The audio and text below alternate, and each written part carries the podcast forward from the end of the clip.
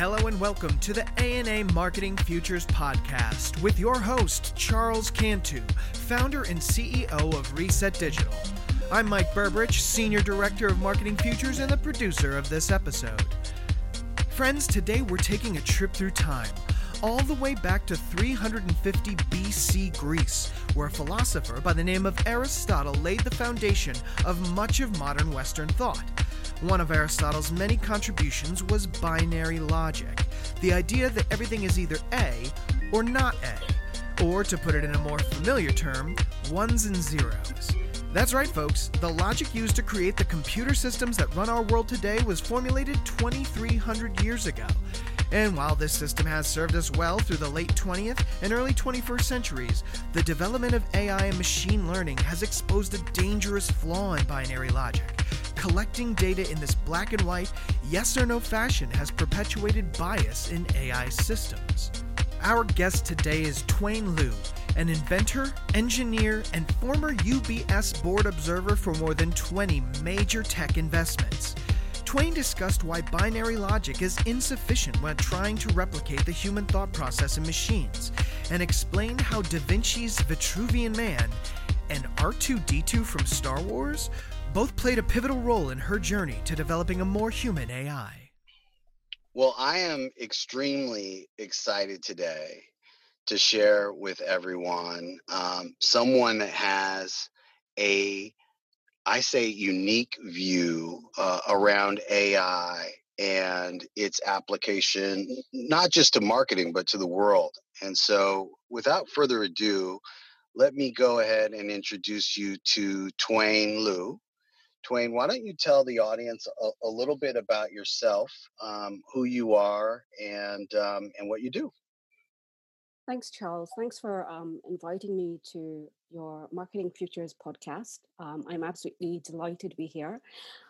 So essentially, I am an inventor, founder of a computational system that is trying to tool artificial intelligence to represent and better understand our natural language, our causal and common sense reasoning, and to be much more coherent than it currently is. And so why don't you tell me a little bit about kind of the differentiators between what you coined, and I love this, Silicon Valley and their disinformation systems and their Aristotle and so on and so forth views versus what you call natural intelligence. What are your thoughts? So I've always started from the belief that we humans are composed from quantum sunlight and stardust, right? Mm-hmm. And that humans are infinitely ingenious. And this is why we've been so super creative, so freeform in the types of tools that we've made over the millennia. Now, in terms of, I actually brought some props with me. So I would say this is us 13.8 billion years ago, right?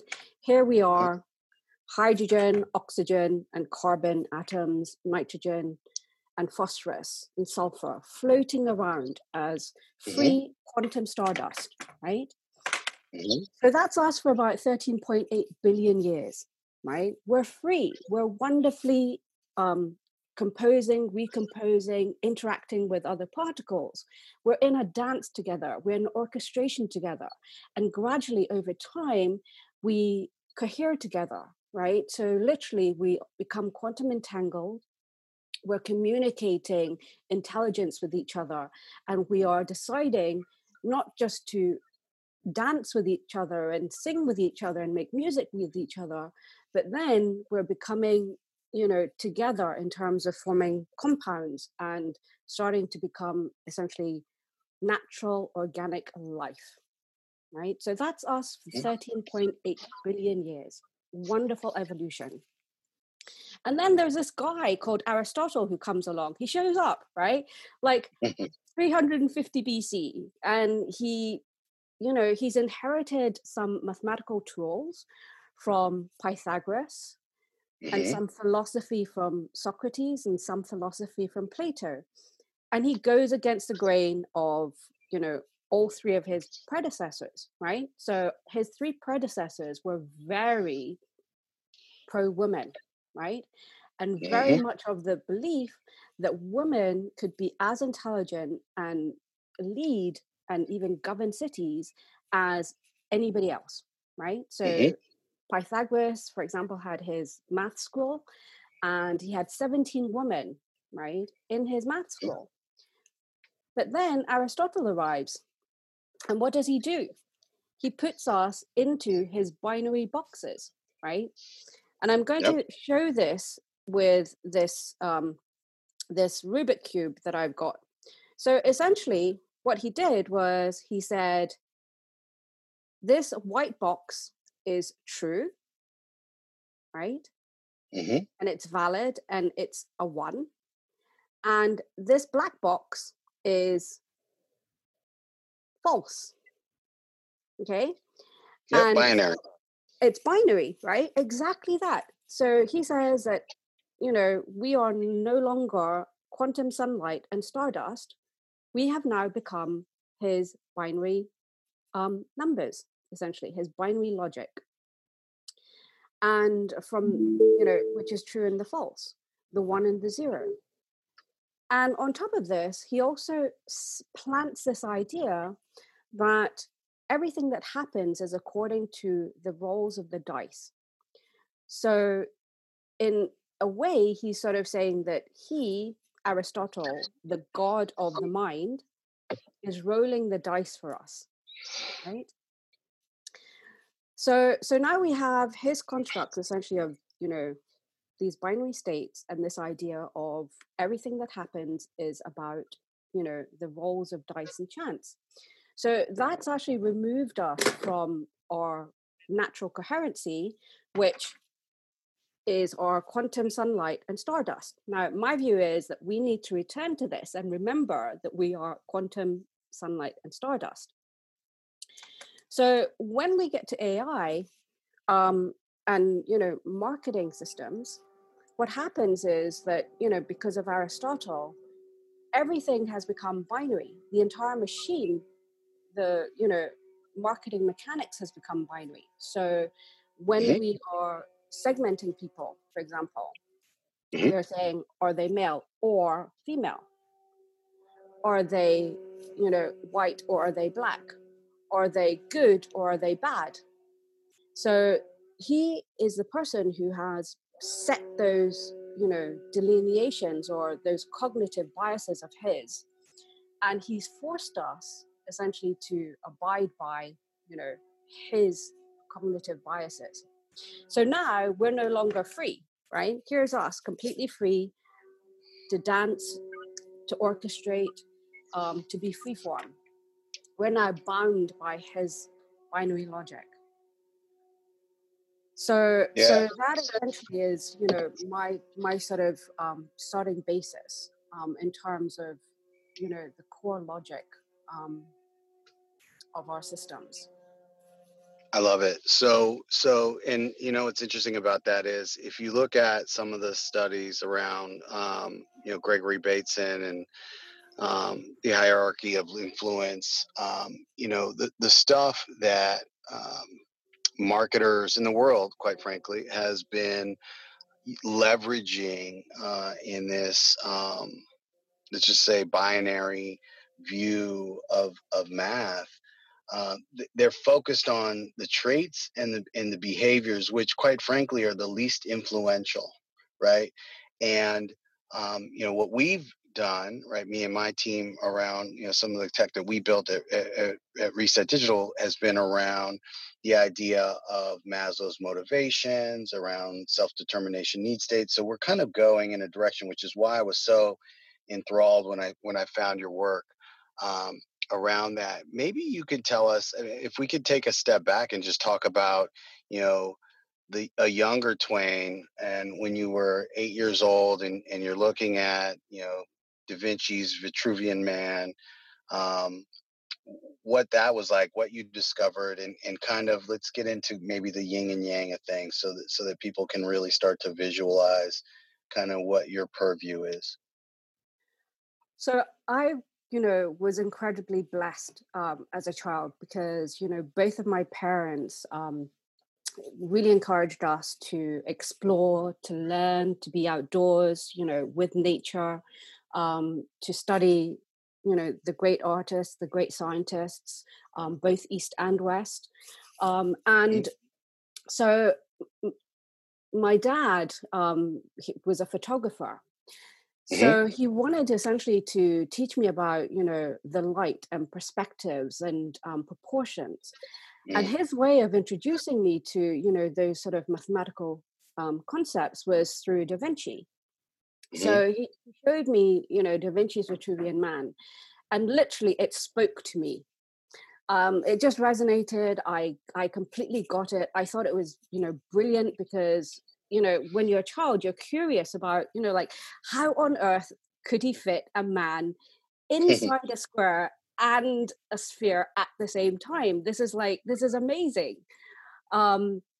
And, subsequently, I used to have these debates with my parents because they were convinced that Da Vinci's best work was the Mona Lisa because they'd gone to the Louvre and then we would kind of like, and they would come back from the Louvre and they'd say, oh no, she follows us. She's, mystical. She's enigmatic. She's just beautiful. And I would always make the argument for Vitruvian Man.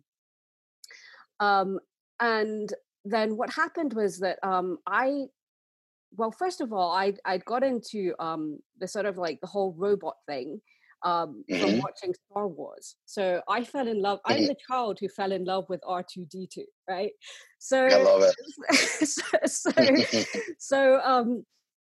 So it was a really kind of like mind expanding time for me, essentially, that entire time between 5 and 9, because my dad had introduced me to chess at 5, and then into biochemistry and space science at 6, and then electronics at 7 because I fell in love with R2-D2, and then at 8 it was like Vitruvian Man, and then at 9 I was watching this documentary on animation, and it was all about stop-start animation, and their example used Vitruvian Man.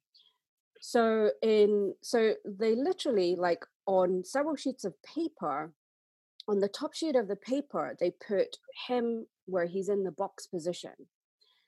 And, where he literally is in that T shape, he's static, he's not moving, right? He's in that fixed T shape in the box. Then on the next page down, they had him in his, star jump position, the X position that was him in the sphere. And then in the next page down, his arms had moved slightly. He was still in the star jump and his arms had moved slightly. And then they started flicking through the pages, right? And that's how originally cartoons and, animation were started from Da Vinci's Vitruvian Man and, the inspirations from that. So I was like, oh my gosh, this is amazing because, I've been watching all of those space science documentary since I was 6, right? And and they were talking about, out in outer space you have all of these particles and they're moving freely, and there's this thing called quantum entanglement, and there's something called Schrodinger's cat where he's dead and alive. And literally the light bulb went off in my child brain. I was like, oh, but Da Vinci's Vitruvian Man is Schrodinger's cat 450 years before Schrodinger thought of his cat, right? Because in the box, Vitruvian Man is dead. So in the same way, in the steel box, Schrodinger's cat is dead, right? And then when he's in the sphere, which is the atom, he's actually alive, right? So I read it as being, Da Vinci has actually left me a clue, right? There's this fantastic picture that I love, and somebody's left me a clue, and now I've got to go and kind of like figure out what this all means, right? So so that was my sort of, you know, initial introduction into the concept of, you know, quantum entanglement, and into these ideas in terms of, you know, what is in the box is essentially dead information, and what is in the sphere is actually alive intelligence. The atom, you know, where we're dancing and we're free, and, you know, we can move our arms and limbs and our, you know, the neurons in our brains around, and compose them and orchestrate them, and, you know, literally create brain music with them.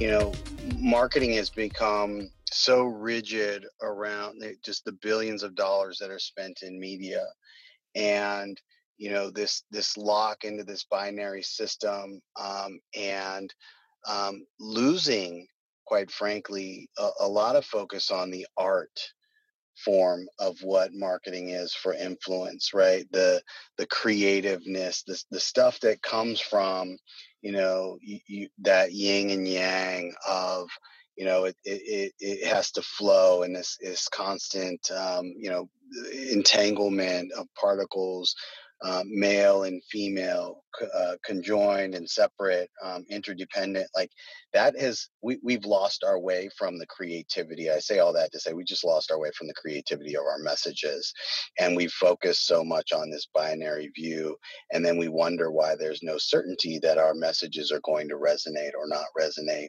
with a human being or a group of human beings. And I think we need to get back to basics. So I think what you're doing is just marvelous. And I'm very excited about having you on the show and sharing these thoughts with people. It would be wonderful maybe if you could kind of share what you would call a naturally coherent system, and on how AI, if we get out of, you know, what people are, you know, calling predictive and prescriptive analytics, that is very binary, and get into kind of more of a quantum idea of, you know, where we are, culture, climate, tech, et cetera, versus where we may want to be going. So part of my background is also in finance. And so I was at UBS, and I was board observer on over 20 of our tech investments.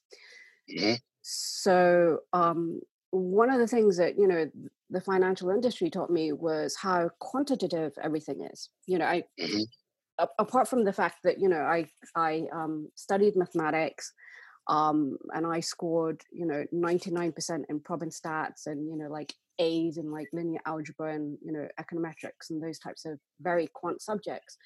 So, flex that brain, girl. Flex that brain.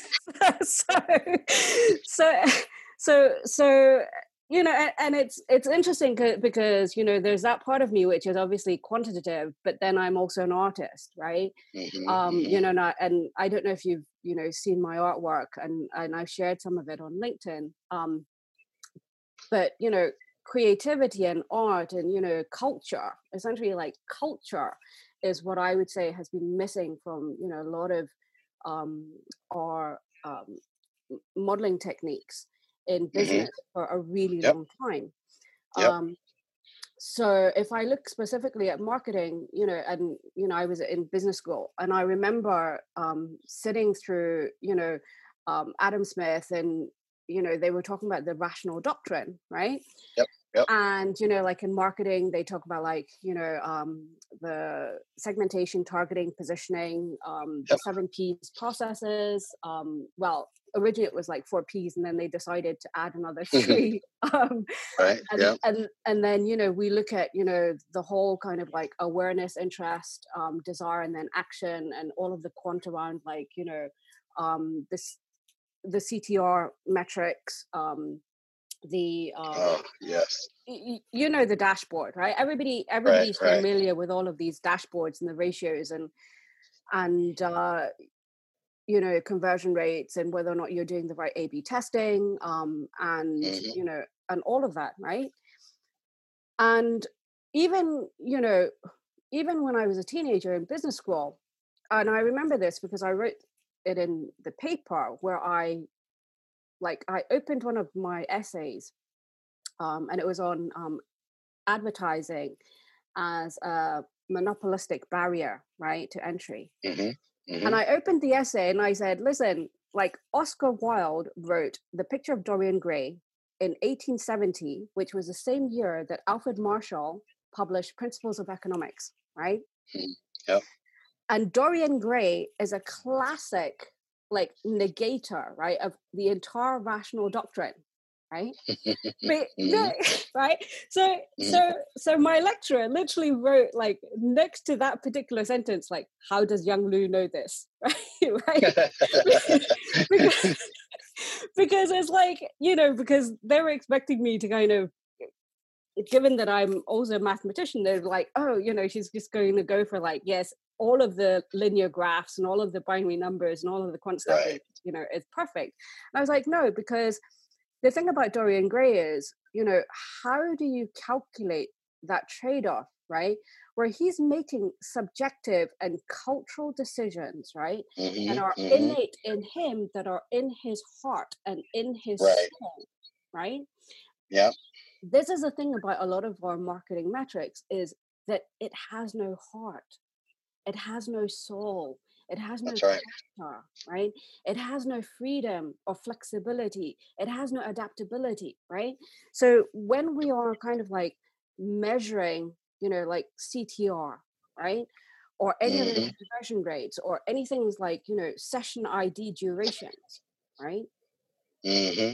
And when we're going through like the entire programmatic pipeline, right? And we ratios and those numbers, they're just so sterile, right? That's right.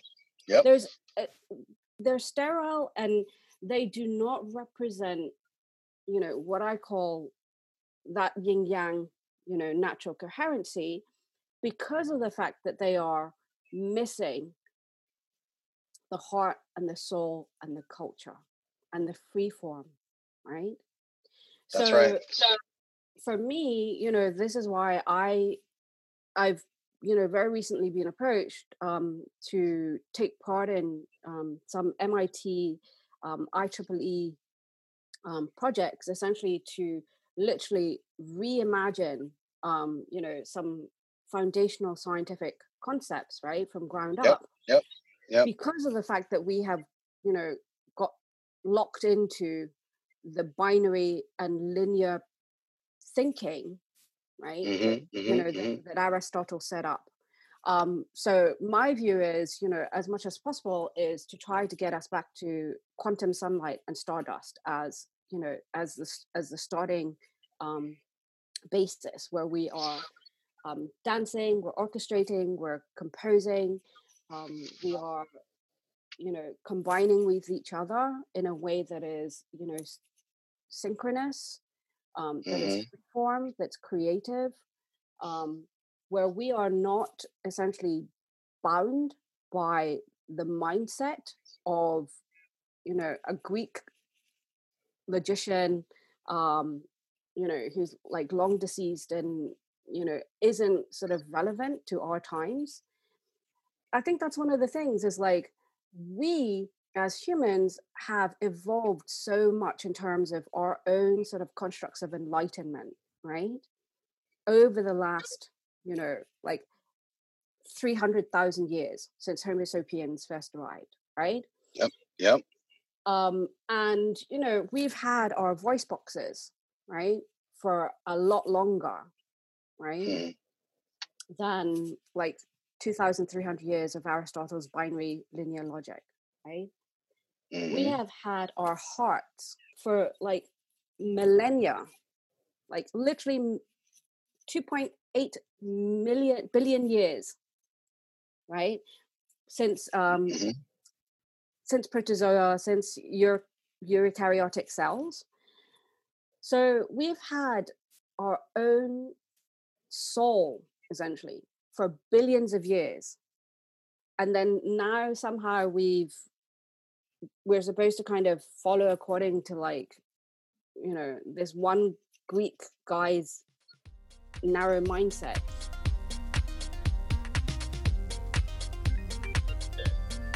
I think, like, at a scientific validity level, right? Like, if I'm going to think about, like, does this one guy, Aristotle, does he represent, like, 8 billion people, right? Right. Does his mind represent the cultures, the heart, the soul, the love, right? The willingness, essentially, to, you know, get to know other people, right? The willingness to travel, right? To learn from other cultures, to interact with other cultures, to apply our very flexible and agile minds to essentially become, right, different versions of ourselves over time, right? Or are we just going to be bound by this, you know, this narrow binary box, linear box of this one Greek guy? Yeah, I would say, you know, to that, first of all, you know, shout out to John Havens, because I think that's how I found you in the first place. But I'm excited to see where that leads, that path leads us. And I will also add, you know, that anthropological, cultural approach that you talk about is so necessary, right? Because, you know, the truth is, you know, part of our genome and part of our makeup, as you probably already know or inherently know, is that when we add words, there's this whole, I forget the gentleman that said it, but I posted this a while back, was, you know, the map is not the territory, right? Because we bring our experiences to the table when we partake in something, whether it's a word, whether it's a picture, whether it's a movie, whatever the thing is. So, you know, 50 different people watching the same thing, seeing, hearing, smelling, tasting, experiencing, you know, vestibular, whatever, our proprioception systems and our senses, we're experiencing it in our own way. And then we're trying to put words on the thing, as opposed to being part of the experience, right? And what I think I hear you saying in a lot of ways is how do we interpret as human beings our experience and get out of just trying to, like, pigeonhole this binary thing one way or the other with these words that actually just kind of constrain us as a species. And quite frankly, as a planet, right? We got to get out of this way of thinking if we're going to solve a lot of the bigger problems that we're faced with. So maybe at this point, it would be good to talk a little bit about kind of where deep learning is, where you see it is, and what has to change, and how you intend to change it. So with deep learning, I finished my maths degree. And literally, I did my last exam on a Thursday. By the Monday, I had joined the editorial team of Risk, which is the trade journal for the financial, you know, derivatives industry. And I was writing about, you know, Black Scholes equations, black box AI. And that's where I was for the summer. And then after the summer, I joined Professor John Taylor, who... was 2009 IEEE Pioneer Award winner. And Professor Taylor had been the graduate supervisor of my linear algebra professor. So he'd heard about me and he said, you know, what are you going to be doing with your life? Like, now you're a graduate, you can't kind of, you can't come into lectures and kind of, you know, throw curveballs at us anymore. You have to, like, you know, you have to be serious and, you know, go and get a job. And, well, because I pretty much threw a lot of curveballs at, you know, at my professors, because I was always asking them, but why? Why is a math equation this way? Like, why do they assume that people are just, you know, rational robots, right? And, you know, mechanical. And so John was wonderful. Professor Taylor was wonderful because he had graduated from Cambridge. He'd, you know, done his sort of astrophysics PhD up at Cambridge. And my linear algebra professor had done her astrophysics PhD at Imperial, and then, you know, become his postgrad after that. And then my my personal tutor at university was a also, you know, had studied astrophysics. So I was in great company, right? You know, having been like the child who watched all those space science programs, and then, you know, being essentially educated by professors who were really into astrophysics. So John Taylor said, look, why don't you come and join, you know, this hedge fund where I'm director of research, and, you know, we're building these 5 different deep learning models. So, you know, we had like an adaptive lag model. We had, you know, essentially a stochastic gradient descent model, the usual suspects. And what we did there was essentially we tried to do fund asset allocation modeling. So we tried to optimize the models for a number of, you know, stock equity products. And, you know, one of the world's largest sovereign funds was our client. So we would run these models. And then once the models had, you know, outputted their results, we would then obviously have the meeting to discuss whether or not the models had actually got the right error correction codes in them. And whether or not, you know, there were outliers, or whether or not, you know, we had either sufficient data, we checked, you know, in terms of using different statistical techniques to check, you know, for precision, for accuracy. And it works pretty much in the same way that A/B testing works in marketing, right? So, multivariate. Yeah, so we have, you know, the hypothesis, we do a null hypothesis test, and we try and see whether or not, you know, those data points are within the bounds of, you know, our hypothesis, right? And we decide whether or not we reject a model for whatever reason, or whether or not we want to do more, you know, fact-tail testing, right? And so for me, where I see current deep learning is, you know, from that time when I was working with Professor Taylor to now, is that there hasn't, like, if I look at the mathematics, and this is why I'm working, you know, on recomposing the primitive logic, like literally from ground state up. If I look at, you know, where we are in terms of deep learning today, I mean, as much as there have been improvements in, you know, image recognition and so on, the mathematics, like foundationally, hasn't changed in terms of, you know, the Bayesian techniques, right?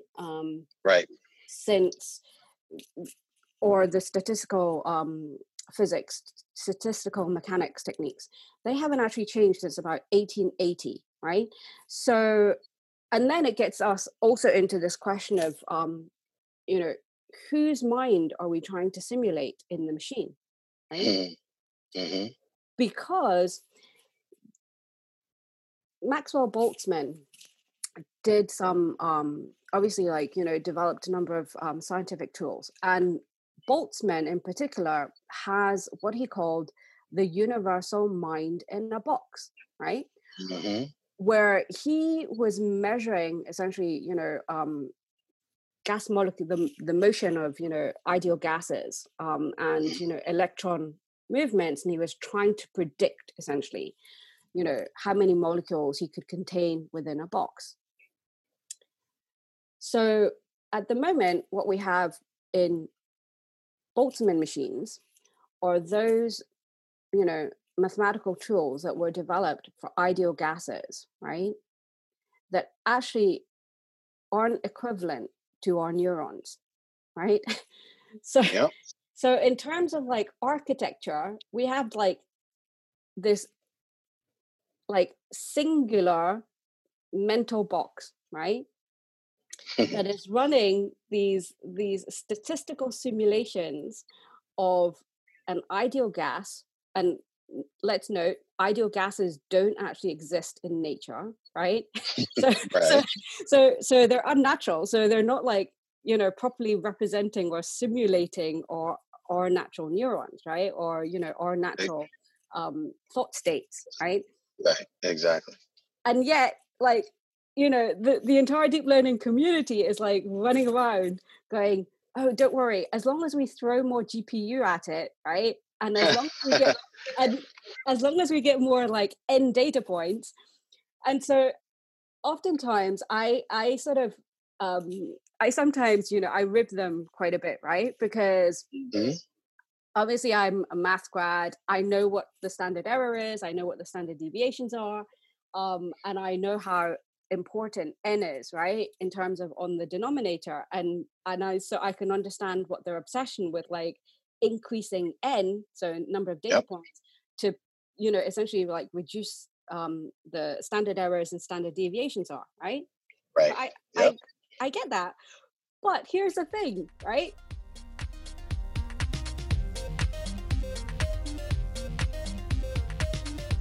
If you are essentially measuring, right, and comparing human intelligence, right, and how neurons compose their, you know, our thoughts with some statistics of some non-existent, right, ideal gas, it's like, okay, we're not comparing apples with apples, right?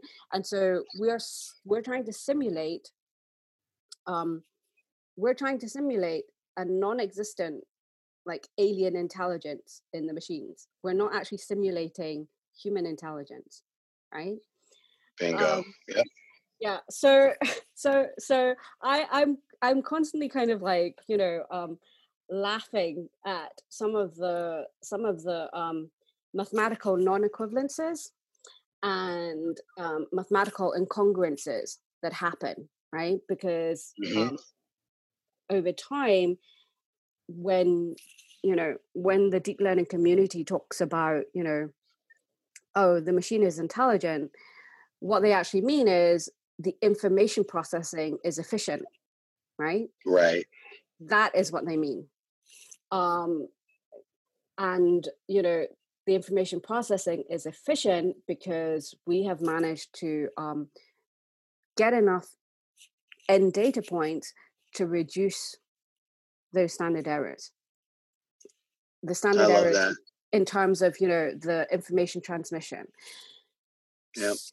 So yeah, I just, you know, like at a very intuitive level, as well as, you know, the technical level, it's unquestionable that we need to, you know, literally go back to primitive, you know, building atoms, right?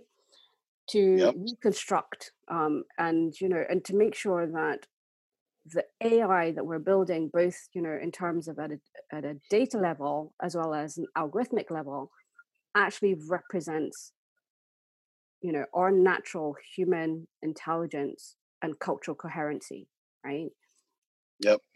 Because obviously we don't want to get into a situation where the AI is binary. It's thinking in terms of the trolley problem, right? And like literally it can only decide, well, yes, I'm going to kill the human because they have passed like, you know, a 55% criteria on the bell curve.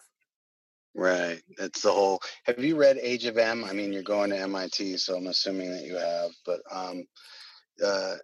Age of M was written by Robin Hanson. Mm-hmm. You read that? You know, it literally talks about that and what has to happen for all that. But it's very science fiction, but also kind of grounded in, you know, what could really happen, right? So pretty fascinating if you haven't.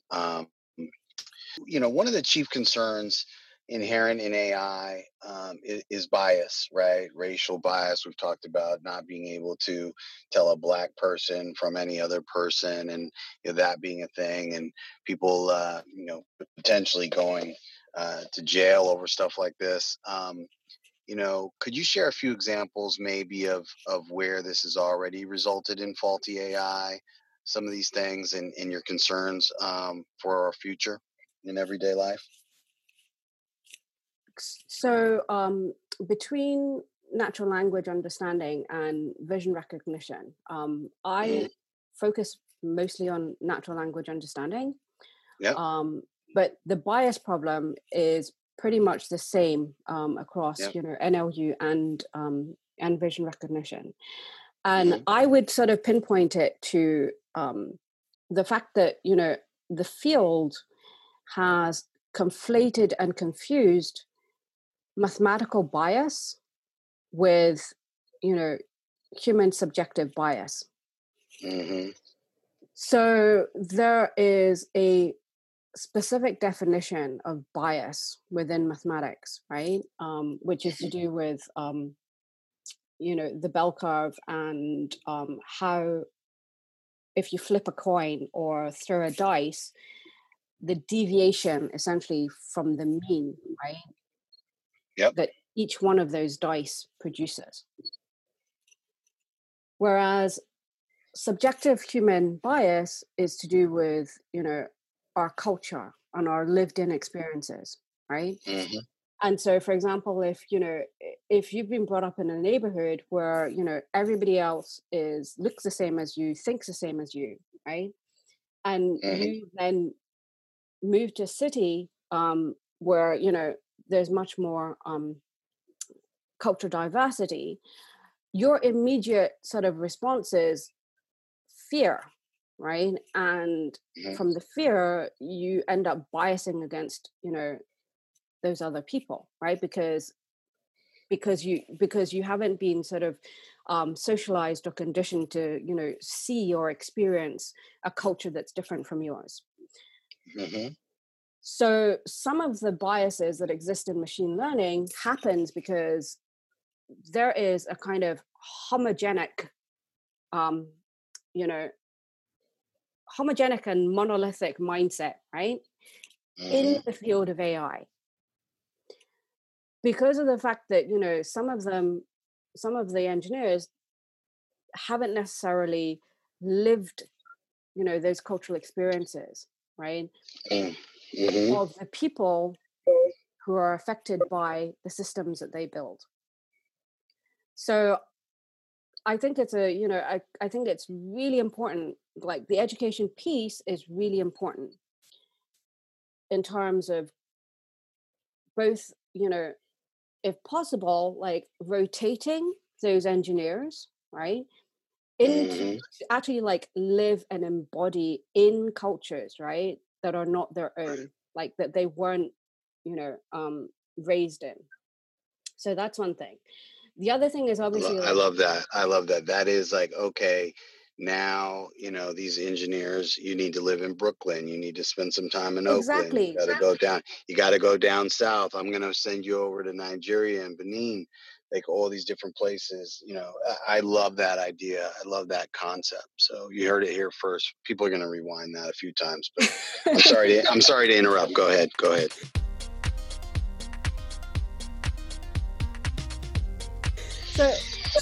So I absolutely, I'd advocate for them being embedded in, you know, cultures, right, that they were not raised in, right, because it will be an eye-opener and it will make, you know, the technology much better.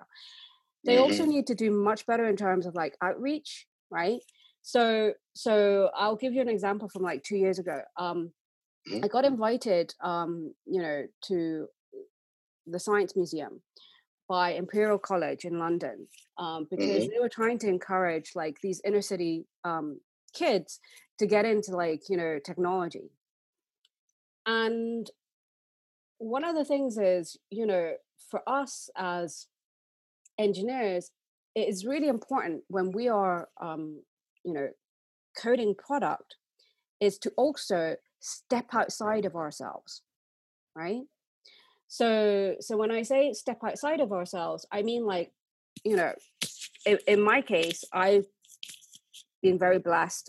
I've lived, you know, in Asia Pacific, in Europe, in, you know, North America. My family are, you know, dispersed all over the world. We consider ourselves to be very global, right? And I've been very fortunate in terms of my own education.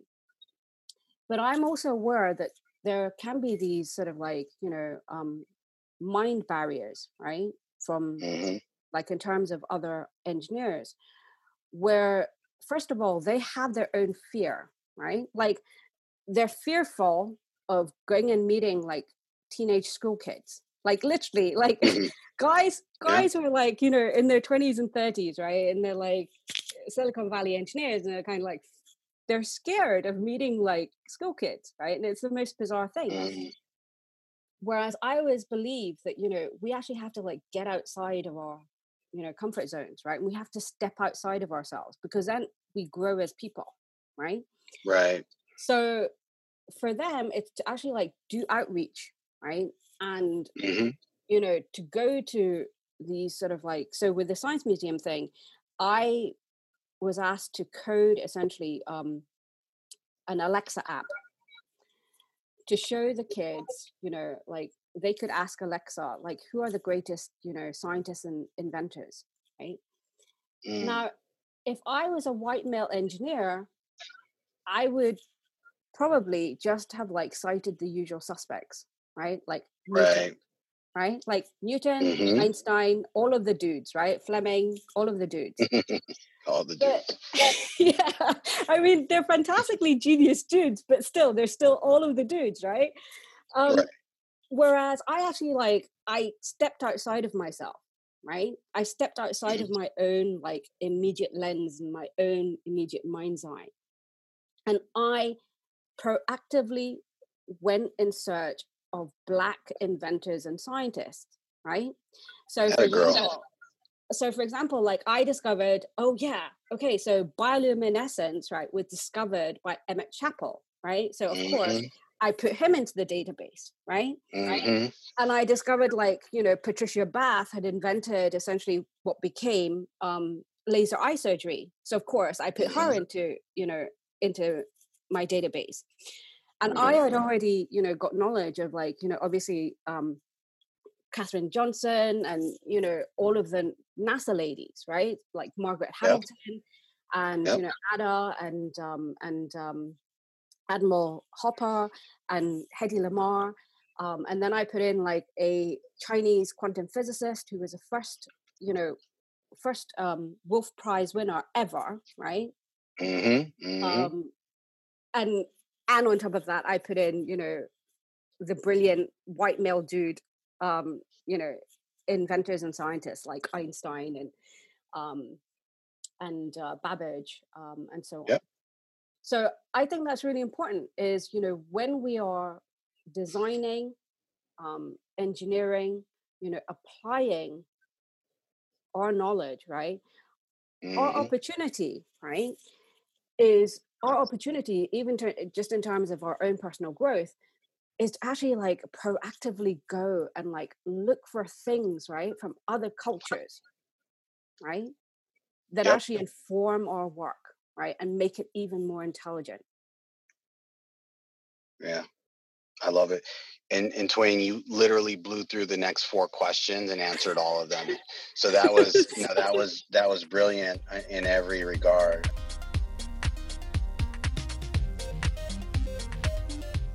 Maybe we should just kind of touch on kind of the stuff that I always touch on with everybody.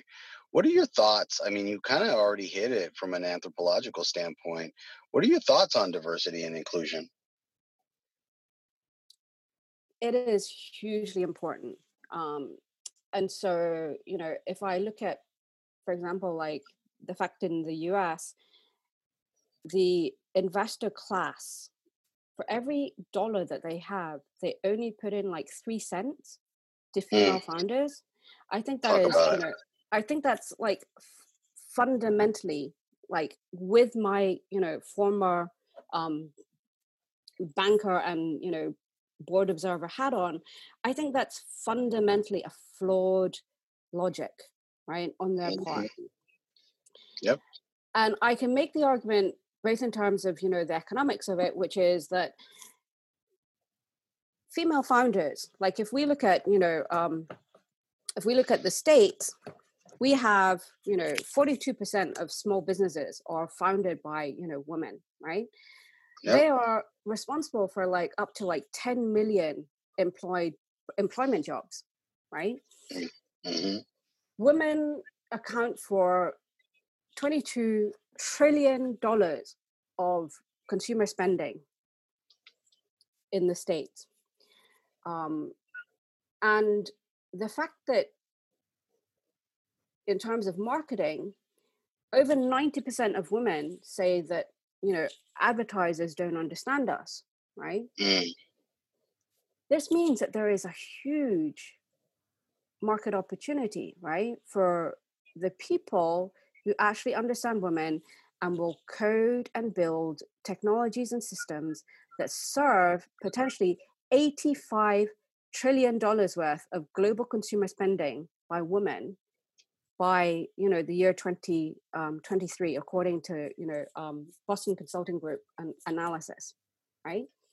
So that's the female part of why it's incredibly important to, for, you know, the entire VC class and you know, all of the business executives as much as possible to really open up the way in which they're doing their, you know, future scopes and, you know, modeling, right? And yep. to, as much as possible to support those inclusion initiatives. Right. It's not just the right, it's not just the right thing to do. It is the smart thing to do, right? Exactly. Bottom line. Oh yeah. It, you know,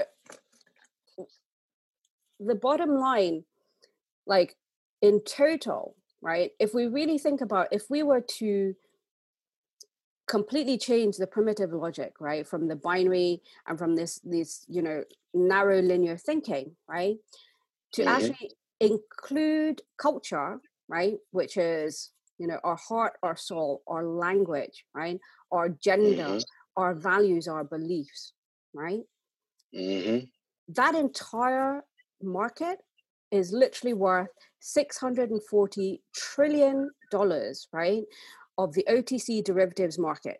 Like that, in terms of, you know, in terms of completely reimagining, you know, what capitalism is and what, you know, the economic model is, right?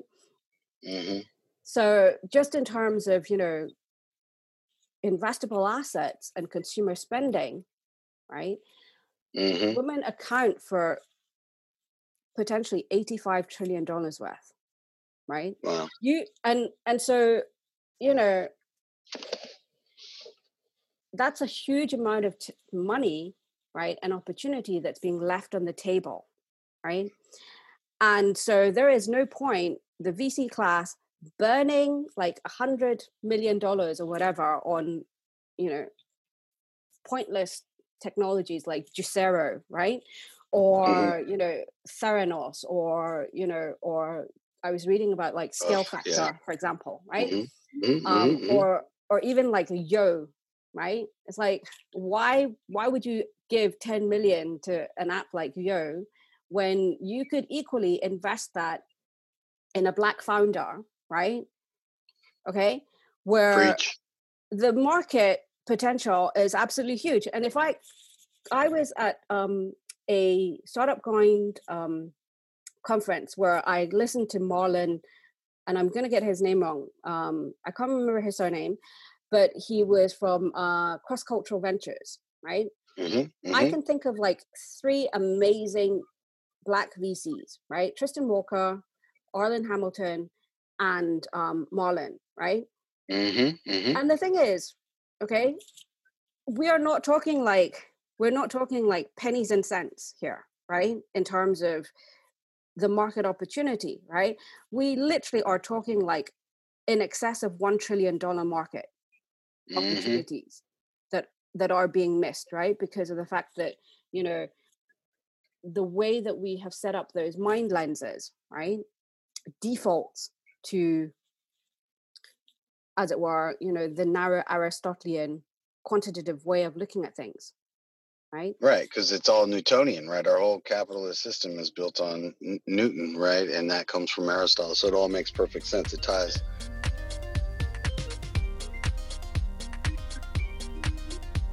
So, and now I'm going to give you probably the hardest question of all time that I've ever asked anybody is coming up. So I hopefully while you were answering all those tough questions, you're ready for the hardest one, which is, what is your favorite album of all time and why?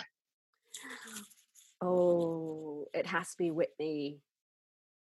It has to be Whitney Houston's Greatest Hits album, right? Mm. I mean, there are just so many, first of all, every single note that she sings tells such a deep story, right? Like every time you listen to, any form of music, you want that song to tell you a story and you want it to resonate with you, right?